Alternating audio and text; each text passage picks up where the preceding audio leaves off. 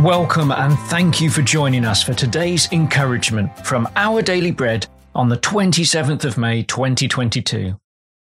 The Bible reading today is Jeremiah chapter 23, verses 16 to 22. This is what the Lord Almighty says. Do not listen to what the prophets are prophesying to you. They fill you with false hopes. They speak visions from their own minds, not from the mouth of the Lord.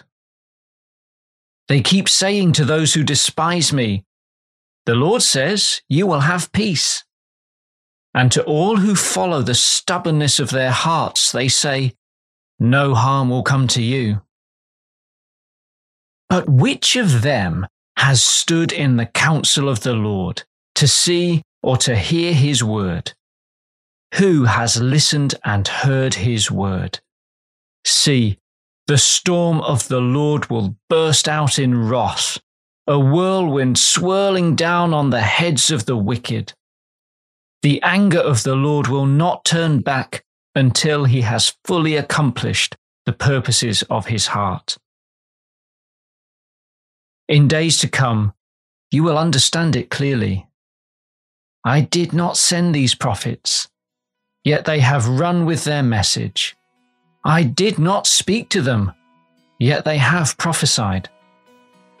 But if they had stood in my counsel, they would have proclaimed my words to my people, and would have turned them from their evil ways and from their evil deeds.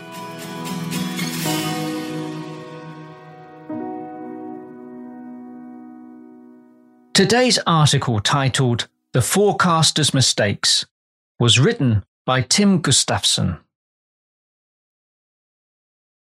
At noon on the 21st of September 1938, a young meteorologist warned the American Weather Bureau of two fronts forcing a hurricane northwards.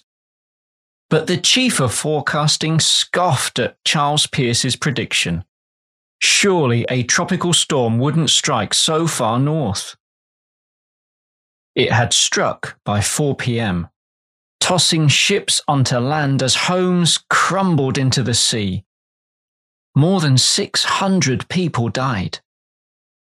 Had the victims received Pierce's warning, based on solid data and his detailed maps, they probably would have survived. The concept of knowing whose word to heed has precedent in Scripture. In Jeremiah's day, God warned his people against false prophets. Do not listen to them, he said. They fill you with false hopes. They speak visions from their own minds, not from the mouth of the Lord. God said of them, If they had stood in my counsel, they would have proclaimed my words to my people. False prophets are still with us. Experts dispense advice while ignoring God altogether or twisting his words to suit their purposes.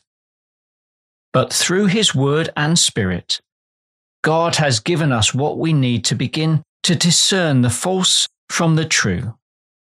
As we gauge everything by the truth of his word, our own words and lives will increasingly reflect that truth to others.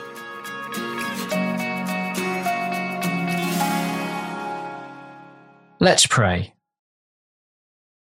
God, so many claim to speak for you these days.